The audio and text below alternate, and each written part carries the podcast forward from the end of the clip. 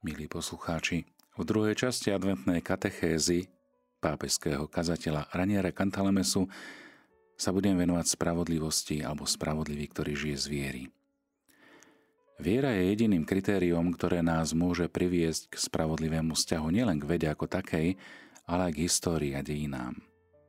Keď svätý apoštol Pavol hovorí o viere, ktorá ospravedlňuje, cituje slávne Habakukovo orákulum. Spravodlivý však bude žiť pre svoju vernosť, pre svoju vieru. Habakuk 2.4. Čo Boh myslí týmto prorockým slovom, keďže ho vyslovuje sám Boh? Spravodlivý však bude žiť svoju vernosť. Posolstvo sa začína prorokovým nárekom nad porážkou spravodlivosti a nad tým, že Boh ako keby zhora nečine sleduje násilie a útlak na svojom ľude. Boh odpovedá, že toto všetko sa končí, pretože čoskoro príde nová pohroma. Chaldejci. A táto pohroma zmetie všetko a všetkých. Prorok Habakuk sa proti tomuto riešeniu búri. Je to Božia odpoveď? Jeden útlak nahádza iný? A práve tu Boh čaká na proroka. Hľa nadúva sa, v kom nie je duša priama. Spravodlivý však bude žiť pre svoju vernosť. Žiada od proroka, aby urobil krok viery. Boh nerieši záhadu dejín, ale žiada ľudí, aby napriek všetkému dôverovali jemu a jeho spravodlivosti. Riešenie nespočíva v ukončení skúšok, ale v dare posilnenia viery. Ak sa pozrieme na dejiny, sú nepretržitým bojom medzi dobrom a zlom, v ktorom zlí víťazia a častokrát spravodliví trpia. Stabilné víťazstvo dobra nad zlom sa nenachádza v samotných dejinách, ale mimo nich. Zanechajme všetky formy mileniarizmu. Boh je však taký zvrchovaný a ovláda udalosti, že aj bezbožníkov nechá kľučkovať, aby slúžili napokon jeho tajomným plánom. Áno, je to pravda. Boh píše rovno aj na krivých čiarach. Riešenia môžu unikať z rúk ľuďom, ale nikdy nie je Bohu. Posolstvo proroka Habakuka je mimoriadne aktuálne. V posledných rokoch minulého storočia ľudstvo zažilo oslobodenie od utláčateľskej moci komunistických totalitných režimov, nemali sme však čas vydýchnúť si a už sa vo svete objavili ďalšie nespravodlivosti a násilia. Boli aj takí, ktorí na konci studenej vojny naivne verili, že triumf demokracie už definitívne uzavrie cyklus veľkých prevratov a že dejiny budú pokračovať vo svojom behu bez ďalších veľkých prevratov. Takúto tézu čoskoro žalostne vyvrátili udalosti, keď sa objavili ďalšie diktatúry a vypukli ďalšie vojny, počnúc vojnou v Perzskom zálive až po prebiehajúcu nešťastnú vojnu na území Ukrajiny. V tejto situácii sa aj v nás vynára prorokova srdečná otázka. Páne, dokedy? Ty s takými čistými očami, čo nemôžeš strpieť zlo a násilie. Ako je možné, že je na svete toľko násilia, toľko ľudských tiel vychudnutých hladom a toľko krutosti a ty nezasiahneš? Božia odpoveď je stále rovnaká. Podľahne pesimizmu a pohorší sa ten, kto nemá svoje srdce zakorenené v Bohu. Zatiaľ čo spravodlivý bude žiť z viery. Áno, spravodlivý bude žiť z viery a nájde odpoveď vo svojej viere. Pochopí, čo mal Ježiš na mysli, keď pred Pilátom povedal, že moje kráľovstvo nie je z tohto sveta. Vštebne si tak do hlavy a pripomeňme to svetu, keď to bude potrebné. Boh je spravodlivý a svätý. Nedovolí, aby zlo malo posledné slovo a aby sa zločinci vyvliekli. Na konci dejín bude súd, kedy sa otvorí napísaná kniha, v ktorej je všetko obsiahnuté a podľa ktorej sa bude súdiť celý svet. Prvý súd, nedokonalý, ale pred očami všetkých veriacich aj neveriacich, sa už v dejinách koná. Na dobrodincov ľudstva, ktorí sa zaslúžili o pokrok svojej krajiny a o svetový mier, sa z generácie na generáciu spomína s úctou a požehnaním. Meno tyranov a zloduchov naďalej sprevádza opovrhnutie a potupa. Ježiš navždy obrátil úlohy. Je víťazom, lebo sa stal obeťou. Takto definuje Ježiša svätý Augustín. Victor quia victima, vo svetle večnosti, je víťazom, lebo sa stal obeťou. Vo svetle večnosti, ale často aj histórie, nie sú skutočnými víťazmi Kati, ale ich obete.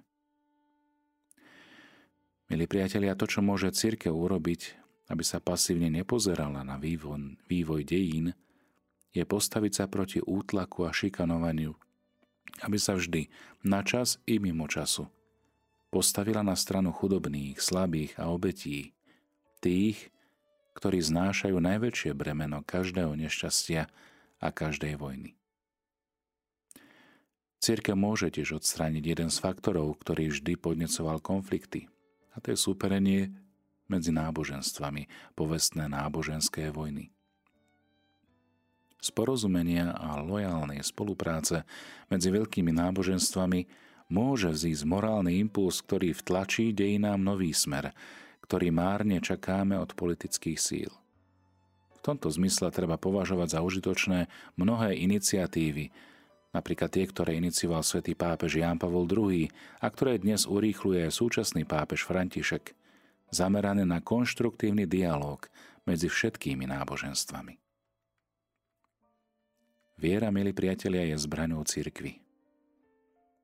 Aj cirkev, podobne ako spravodlivý muž z proroctva Habakuka, žije zo svojej viery. Rím už dávno nie je Caput Mundi, hlavným mestom sveta, ale musí zostať Caput Fidei, hlavným mestom viery. Nielen v pravovernosti viery, ale aj v intenzite a radikálnosti viery. To, čo veriaciu kňaza a farára okamžite pochopia, je, či verí v to, čo hovorí, v to, čo slávi, to, čo ohlasuje. A v súčasnosti sa vo veľkej miere využíva bezdrôtový prenos, Wi-Fi, takto sa najlepšie odozdáva viera. Bezdrôtovo, bez množstva slov a argumentov, ale prostredníctvom prúdu Božej milosti, ktorý vzniká medzi dvoma duchmi. Najväčším skutkom viery, ktorý môže cirkev urobiť po tom, čo sa modlila a urobila všetko, čo bolo možné, aby sa vyhla konfliktom, alebo aby ich ukončila, je obrátiť sa na Boha s úplnou dôverou, pokojnou odovzdanosťou a opakovať spolu s apoštolom: áno, viem, komu som uveril. Boh sa nikdy nestiahne, aby nechal padnúť do prázdna tých, ktorí sa mu vrhajú do náručia. Milovaní bratia a sestry, poďme teda v ústrety Kristovi. Kristovi, ktorý prichádza s úkonom viery, ktorý je zároveň Božím prísľubom, a teda proroctvom. Svet je v Božích rukách, a keď človek zneužívajúc svoju slobodu dosiahne dno, zasiahne, aby ho zachránil. Áno, náš Boh zasahuje, aby zachraňoval. Veď je spasiteľ sveta. Preto aj pred 2022 rokmi prišiel na tento svet, aby zachránil, čo sa bolo stratilo. Milí priatelia, pokračujeme teda v katechéze, ktorú mal pápežský kazateľ kardinál Raniero Cantalamessa, a priblížime si teda druhú katechézu, Dvere nádeje. Táto katechéza v cykle Zdvihnite brány svoje hlavice, ešte sa brány prastaré, to je Žalm 24., hovorí o troch božských čnostiach, o viere, nádeji a láske, o troch bránach, ktoré treba otvoriť Kristovi, ktorý prichádza na Vianoce. Táto katechéza odznela teda 9. decembra v aule Pavla VI. aj za účasti svätého otca Františka.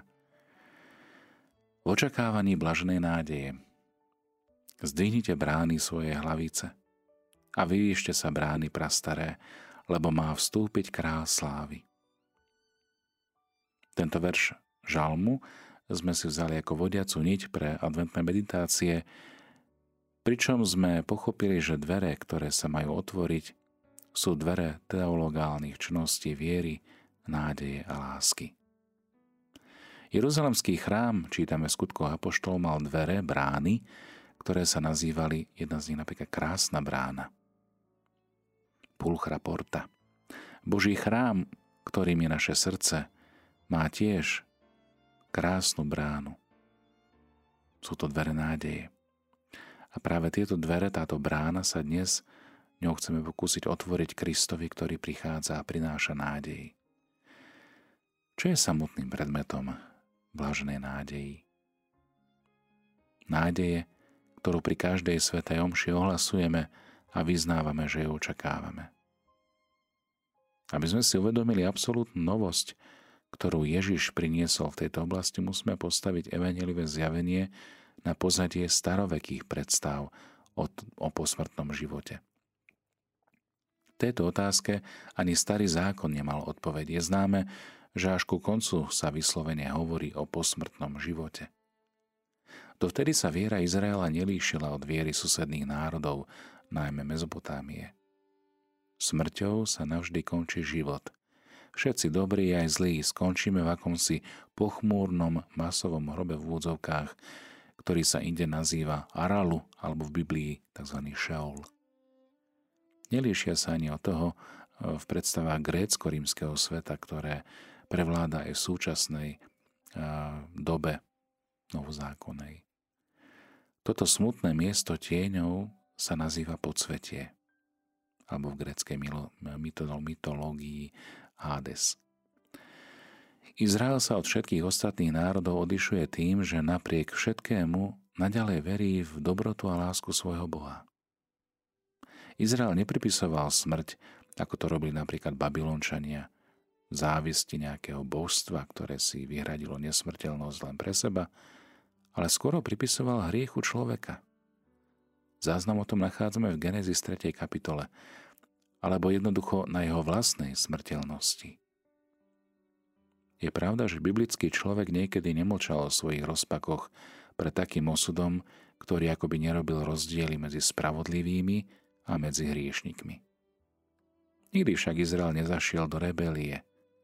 Z modlitby niektorých biblických postáv sa zdá, že ich to tiahlo skôr k túžbe, po možnosti vzťahu s Bohom aj za hranicou smrti. Alebo sa aspoň tušilo, že je možné byť vytrhnutý z brán podsvetia. Čiže prebývať s Bohom navždy a sytiť sa radosťou z jeho prítomnosti. Keď sa ku koncu Starého zákona toto očakávanie, ktoré dozrievalo v podhubí biblickej duše, konečne dostáva na svetlo, nie je vyjadrené na spôsob gréckych filozofov ako prežitie nesmrteľnej duše, ktorá sa po oslobodení od tela vracia späť do nebeského sveta, do sféry niekde hore. V súlade s biblickou koncepciou človeka ako neoddeliteľnej jednoty duše a tela spočíva prežitie vo vzkriesení tela i duše zo smrti. Nachádzame zmienku napríklad v knihe Daniela 12. 2.3 alebo v druhej Makabejcov 7.9. V súlade so skriesením duše a tela zo smrti. Ježiš odrazu privádza túto istotu na plné svetlo, a čo je najdôležitejšie po tom, čo ju oznámil v podobenstvách a výrokoch, ako napríklad v príbehu o žene, ktorá mala 7 mužov, Matúš 22, podal o posmrtnom živote nezvratný dôkaz tým, že sám vstal z mŕtvych. Ak by nebolo Kristovo skriesenia, márna je naša viera, márna je naša nádej. Po ňom už pre veriaceho človeka nie je smrť pristátím, ale smrť sa stáva vzletom. Najkrajším darom a tým najzácnejším dedičstvom, ktoré anglická kráľovna Alžbeta II. Zanechala svojmu národu a svetu po 70 rokoch vlády, bola jej kresťanská viera. Je kresťanská nádej vo vzkriesenie z mŕtvych. Pri pohrebnom obrade, ktorý ste iste možno aj sledovali cez televízne obrazovky, ktorý v priamom prenose sledovali takmer všetci mocní ľudia na zemi a stovky miliónov ľudí, zazneli na jej výslovné želanie v prvom čítaní tieto nádherné Pavlové slová. Smrť pohltilo víťazstvo. Smrť, kde je tvoje víťazstvo? Smrť, kdeže je tvoj osteň? Ostňom smrti je hriech a silou hriechu je zákon, ale vďaka Bohu, ktorý nám dal víťazstvo skrze nášho Pána Ježiša Krista. A v Evaníliu stále podľa jej vyslovenej vôle zaznievajú Ježišove slova. V dome môjho Otca je mnoho príbytkov. Keď odídem a pripravím vám miesto, zasa prídem a vezmem vás k sebe, aby ste aj vy boli tam, kde som ja. Milí priatelia, práve preto, že sme stále ponorení v čase a priestore, chýbajú nám kategórie, aby sme si vedeli predstaviť, v čom spočíva tento večný život s Bohom, v čom spočíva posmrtný život. Je to ako keby ste sa snažili vysvetliť, čo je to svetlo niekomu, kto sa narodil slepý. Svätý apoštol Pavol hovorí len takto. Seje sa potupené a vstáva slávne. Seje sa slabé a vstáva mocné. Seje sa telo živočíšne a vstáva telo duchovné. Ak jestvuje živočíšne telo, jestvuje aj telo duchovné. Niektorým omilosteným dušiam mystikom bolo dopriaté, aby aj v tomto živote zažili niekoľko kvapiek z nekonečného oceánu radosti, ktorý Boh uchováva pre svojich, ale všetci svorne tvrdia, že sa o tom nedá nič povedať ľudskými slovami. Prvým z nich je sám apoštol Pavol.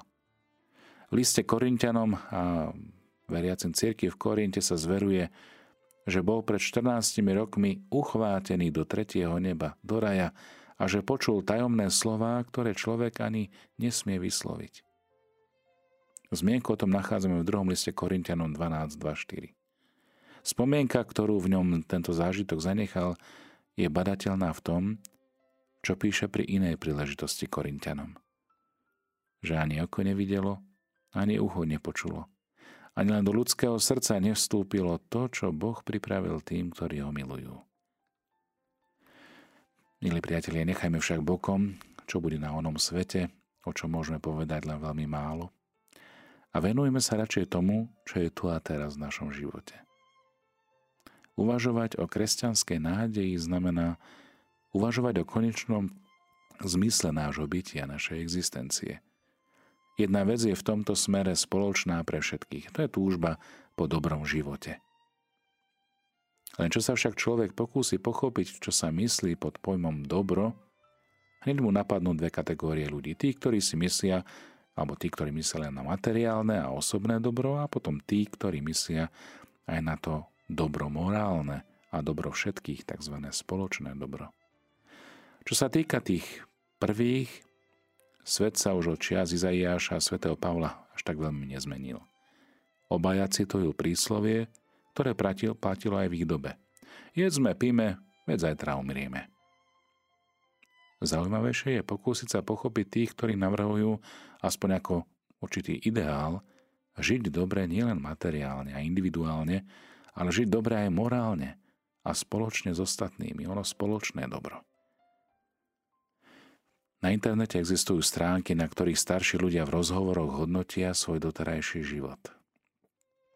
Sú to spravidla muži a ženy, ktorí prežili bohatý a dôstojný život, zasvetený rodine, kultúre alebo spoločnosti, ale bez akéhokoľvek vzťahu k náboženstvu.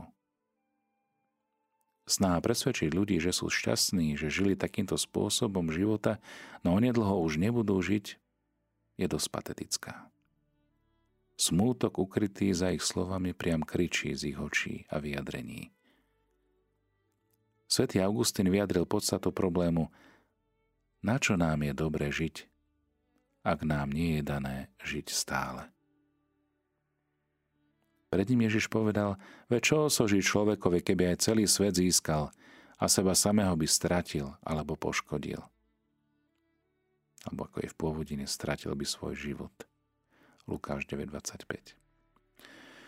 Milí priatelia, práve sem patrí a práve v tom sa líši odpoveď teologálnej nádeje, lebo uisťuje nás, že Boh nás stvoril pre život a nie pre smrť. Že Ježiš nám prišiel zjaviť večný život a dá nám záruku jeho existencie práve skrze svoje zmrtvých stanie.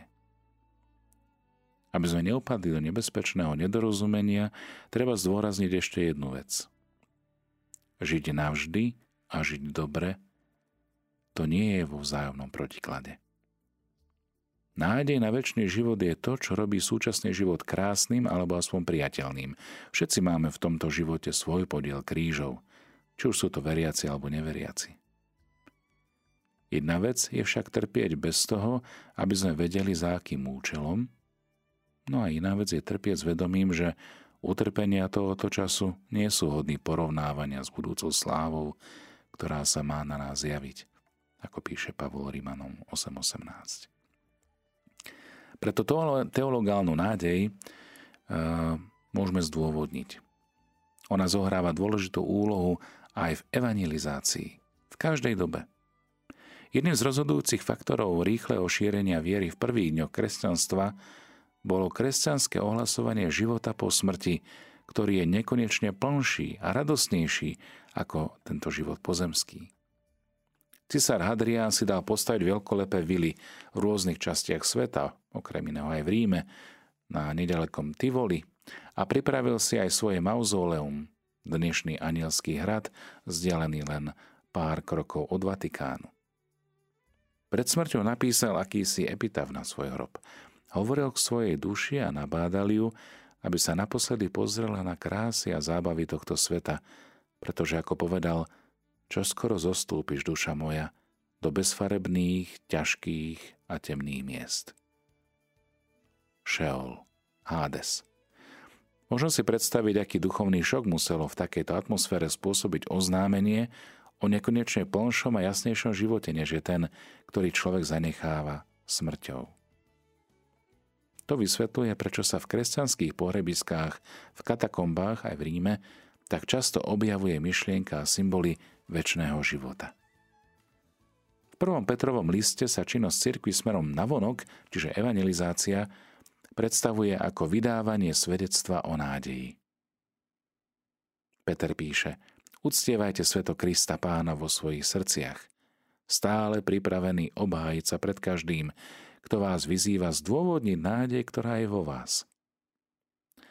Pri čítaní udalosti po Veľkej noci môžeme mať pocit, že cirkev sa zrodila z hnutia živej nádeje a s touto nádejou sa kresťania vydávajú na cestu, aby ohlásili Kristovo evanjelium celému svetu.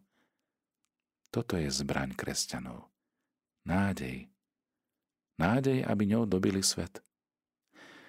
Aj dnes potrebujeme obnovu nádeje, ak sa chceme pustiť do novej evangelizácie. Nič sa nedeje bez nádeje. Ľudia prichádzajú tam, kde dýchajú ovzdušie nádeje a utekajú, keď jej prítomnosť necítia. Nádej je to, čo dáva mladým ľuďom odvahu založiť si rodinu alebo ísť za reholným či kňazským povolaním. Nádej je to, čo drží ich ďalej od drog a od iných podľahnutí do zúfalstva. List Hebrejom prirovnáva nádej ku kotve, keď hovorí, že nádej máme ako istú a pevnú kotvu našej duše. Je bezpečná, je pevná, pretože je vrhnutá do večnosti. Máme však aj iný, akoby opačný obraz nádeje, a to je plachta. Ak je kotva tým, čo dáva lodi istotu a udržuje vo stabilite uprostred kolísania morských vln, tak plachta je tou, čo ju pohýna dopredu. Obe tieto skutočnosti znamenajú nádej pre loď, ktorou je loď svätého Petra, ktorou je loď cirkvi. Má pevnú nádej v kotve a hybnú silu v plachte. V porovnaní s minulosťou sme dnes, milí bratia a sestry, vo výhodnej situácii, pokiaľ ide o nádej. Už nemusíme tráviť čas obranou kresťanskej nádeje pred vonkajšími útokmi, ale môžeme robiť to najúžitočnejšie a najplodnejšie, a to je ohlasovať ju. Ohlasovať nádej. Ponúkať ju a vyžarovať ju do sveta. Urobme z nádeje tému, ktorá nie je ani tak apologetická, ako skôr kerygmatická. Tu by som to možno troška preložil. Apológia znamená obraňovanie viery navonok a kerygma znamená ohlasovanie viery navonok. Pozrime sa, čo sa stalo s kresťanskou nádejou pred viac ako 100 rokmi. Najprv na ňu frontálne zaútočili ľudia ako Feuerbach, Marx alebo Nietzsche. Kresťanská nádej bola v mnohých prípadoch vnímaná ako priamy terč pre ich kritiku. Večný, posmrtný život, raj, všetky tieto veci boli považované za ilúziu, za nejakú iluzornú projekciu nenaplnených túžob a potrieb človeka na tomto svete, ako hovoril Hegel, za mrhanie pokladmi určenými pre zem. Kresťania sa snažili obhájiť obsah kresťanskej nádeje, no často s neskrývanými rozpakmi. Kresťanská nádej bola ako keby v menšine. O večnom živote sa hovorilo a kázalo len zriedka, a žiaľ, je to aj tak dnes. Málo počujete o nádeji. Málo počujete o raji. A ešte menej o kresťanskej nádeji. Až na to, že po demolovaní kresťanskej nádeje si ateistická, marxistická kultúra zakrátko uvedomila, že ľudia nemôžu zostať bez nádeje. A tak vynašla tzv. Princíp nádeje. Marxistická kultúra netvrdila, že zničila kresťanskú nádej, ale čo je horšie, že ju prekonala a že je jej legitímnou dedičkou. Podľa autora knihy Princíp nádeje Ernsta Blocha je isté, že nádej je pre človeka životne dôležitá. Je skutočná a má výstup, ktorý je zjavením skrytého človeka, teda ešte skrytých možností ľudstva. Zjavenie syna človeka Ježiša Krista je nahradené zjavením skrytého človeka. A tak parúzia je nahradená utópiou. Parózia znamená druhý príchod Ježiša Krista. Čo prináša utópia? Prináša nádej? Myslím si, že prináša smútok. Spomínam si, že niekoľko rokov sa o tom hovorilo aj na univerzitách a mnohým kresťanom sa nezdalo reálne, že z toho druhého tábora by tu bol niekto, kto je ochotný brať nádej naozaj vážne a viesť úprimný dialog. Najmä preto, že je to obrátenie na ruby. Bolo tak subtílne a spôsob vyjadrovania neraz podobný. Nebeská vlasť sa stala vlastou identity, nie miestom, kde človek konečne vidí tvárov, tvár Boha, ale kde vidí skutočného človeka, v ktorom je teraz dokonalá identita medzi tým, čo môže byť a tým, čím je. Takzvaná teológia nádeje sa zrodila ako odpoveď na túto výzvu a žiaľ, niekedy si osvojuje aj jej mentálne nastavenie. To, čo je v celej tejto spisbe najmenej badateľné, je práve to, čo svätý Peter nazýva živou nádejou, porivom nádeje. Človek má dojem, že tu ide o ideológiu, nie o život. Teraz, ako som spomenul, že situácia sa čiastočne zmenila. Úloha, ktorú máme pred sebou, milí priatelia, pokiaľ ide o nádej, už nie je obhajovať ju a filozoficky či teologicky zdôvodňovať, ale ohlasovať ju, ukazovať ju svetu, dávať ju svetu, ktorý stratil zmysel pre nádej a čoraz viac prepadá do pesimizmu a nihilizmu, ktorý je skutočnou veľkou duchovnou čiernou dierou vesmíru. Prinášajme radosť a nádej. To je naše poslanie, to je výzva, ktorú nám ponúka Ježiš. Prinášať nádej a v nádeji uveriť, že on je ten, ktorý nás privádza k svojmu Otcovi. Spôsob, ako urobiť nádej aktívnou a nákazlivou, formuje svätý apoštol Pavol, keď hovorí, že láska všetko dúfa, všetko verí, všetko vydrží. To platí nielen pre jednotlivca, ale to platí aj pre cirkev ako celok. Lebo cirkev všetko dúfa, všetko verí, všetko znáša. Nemôže sa obmedziť len na odsudzovanie možných výskytov zla vo svete alebo spoločnosti. Zaiste nesmie ani zanedbávať strach z trestu a tiež z pekla a prestávať varovať ľudí pred možným zlom, ktoré zo sebou prináša nejaké konanie alebo situácia, tak ako poškodenie napríklad životného prostredia. Skúsenosť však ukazuje, že viac sa dá dosiahnuť pozitívnymi prostriedkami, zdôrazňovaním možnosti dobra, v evanjeliovom vyjadrení hlásaním milosrdenstva. A zda nikdy nebol moderný svet tak naklonený cirkvi a nezaujímal sa o jej posolstvo ako v rokoch koncilu. Dôvodom je, že koncil priniesol nádej. Priniesol nádej spoločnosti, ktorá bola vnútorne zhnitá. Ale hovorí niekto, nevystavujeme sa takýmto spôsobom tomu, že budeme sklamaní a budeme vyzerať naivne? Toto je veľké pokušenie proti nádeji, podsúvané ľudskou opatrnosťou alebo strachom z toho, že by ju mohli vyvrátiť fakty, a to sa do istej miery deje aj vo vzťahu k druhému vatikánskemu koncilu. Akoby odvaha hovoriť o radosti a nádeji, Gaudium et Spes, bola naivitou, za ktorú by sa človek mal dokonca tak trochu aj hanbiť. To si mnohí mysleli aj o pápežovi Jánovi 23., keď oznámil úmysel, že zvolá koncil. Musíme pokračovať v pohybe nádeje, ktorý rozbehol svätý Ján 23. Večnosť je miera, ktorá je veľmi široká. Umožňuje dúfať ohľadom každého, nenechať nikoho bez nádeje. Apoštol Pavol dal kresťanom v Ríme duchovný odkaz, aby oplývali nádejou. Píše: Boh nádeje, nech vás naplní všetkou radosťou a pokojom vo viere, aby ste v sile Ducha Svätého oplývali nádejou.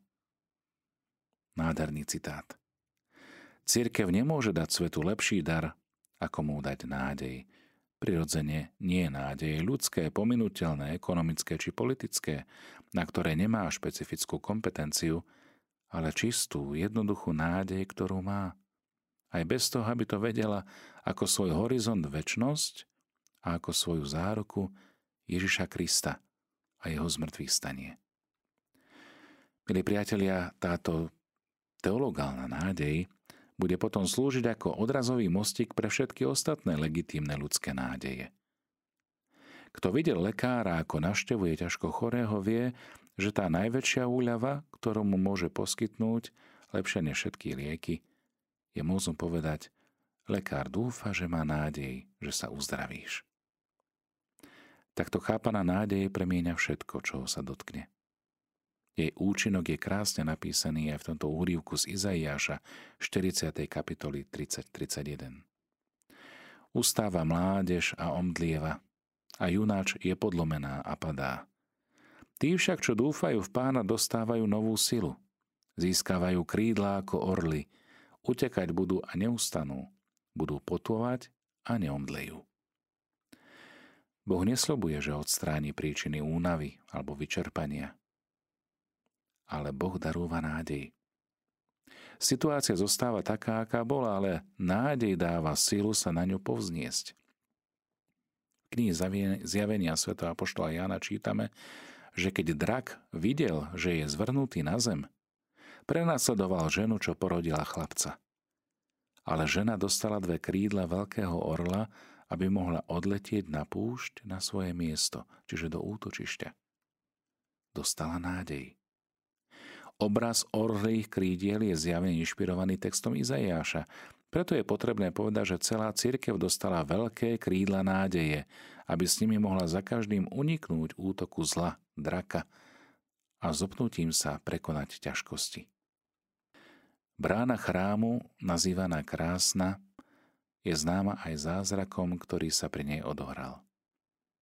Spomeňte si na Skutky apoštolov. Istý mrzák ležiaval pred ňou a žobral o almužnu. Jedného dňa išli tade Peter a Ján a vieme, čo sa stalo. Uzdravený mrzák vyskočil na nohy a nakoniec, kto vie po koľkých rokoch, aj on prešiel cez túto bránu, krásnu bránu, a vstúpil do chrámu. Vyskakoval a chválil Boha. Nebol to dotyk nádeje? Niečo podobné sa nám môže stať aj nám, bratia a sestry, v súvislosti s nádejou. Príliš často sa duchovne ocitáme v pozícii mrzáka, ktorý sedí na prahu chrámu.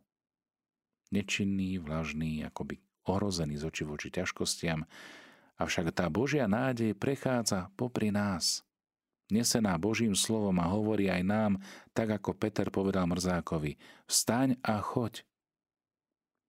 A my vyskočíme a konečne vstúpime dnu. Vstúpime do živého srdca cirkvi, do spoločenstva, do komunity. pripravený znovu a s radosťou prevziať úlohy a zodpovednosť aj voči prebiehajúcej synode. Toto sú každodenné zázraky nádeje. Ona je skutočne veľkým divotvorcom. Koná veľké zázraky. Stavia opäť na nohy tisíce mrzákov a tisíce ráz. Okrem evangelizácie nám nádej pomáha aj na našej osobnej ceste posväcovania. V tých, ktorí ju uplatňujú, sa stáva princípom duchovného pokroku. Umožňuje objavovať neustále nové možnosti dobra. Vždy niečo, čo sa dá urobiť. Nedovolí človeku upadnúť do vlažnosti a lenivosti. Keď si v pokúšení povedať si, už sa nedá nič urobiť, tu sa objaví nádej a povie ti, modli sa. Ty odpovieš, ale veď som sa už modlil. A nádej ti povie, znovu sa modli. Aj keď sa situácia stane extrémne ťažkou a zdá sa, že sa už naozaj nedá nič robiť, nádej ti opäť ukáže tvoju úlohu. Vytrvalosť. Vydržať až do konca a nestráca trpezlivosť zjednocujúca s Ježišom aj na jeho kríži. Apoštol Pavol, ako sme počuli, odporúča oplývať nádejou, ale na našu radosť nedodáva, ako sa to stane možným, oplývať nádejou sila Ducha Svätého. Čiže nie vlastnými silami, ale silou zhora. Vianoce, milí priatelia, môžu byť takouto príležitosťou na oživenie nádeje. Veľký moderný básnik teologálnych čností Šarpegi napísal, že viera, nádej a láska sú ako tri sestry. Dve staršie a jedna maličká. Kráčajú po ulici, držiaca za ruky, po bokoch dve staršie. Viera a láska. A malé dievčatko nádej. Ona je uprostred nich. Medzi vierou a láskou. Každý, kto ich vidí, si myslí, že tie dve vedú tú malú prostred, ale mýlia sa. Je to práve ona, nádej, ktorá obe podopiera. Pretože ak chýba nádej, všetko sa zastaví. A chceme dať tomuto dievčatku vlastné meno, nemôžeme ju nenazvať Máriou, tou, ktorá, ako hovorí iný veľký básnik teologálnych čností, slávny Dante Alighieri. Medzi smrteľníkmi je živou fontánou nádeje. Ona, Mária, Matka Ježiša. Prosíme ťa, Pane, láskavo vypočuj prosby svojho ľudu, ktorý sa raduje z príchodu tvojho jednorodeného syna v ľudskom tele. A daj, aby sme dosiahli skrze nádej odmenu večného života, keď príde vo svojej sláve. Lebo on je Boh a s tebou žije a kráľuje v jednote Ducha Svätého po všetky veky vekov. Amen.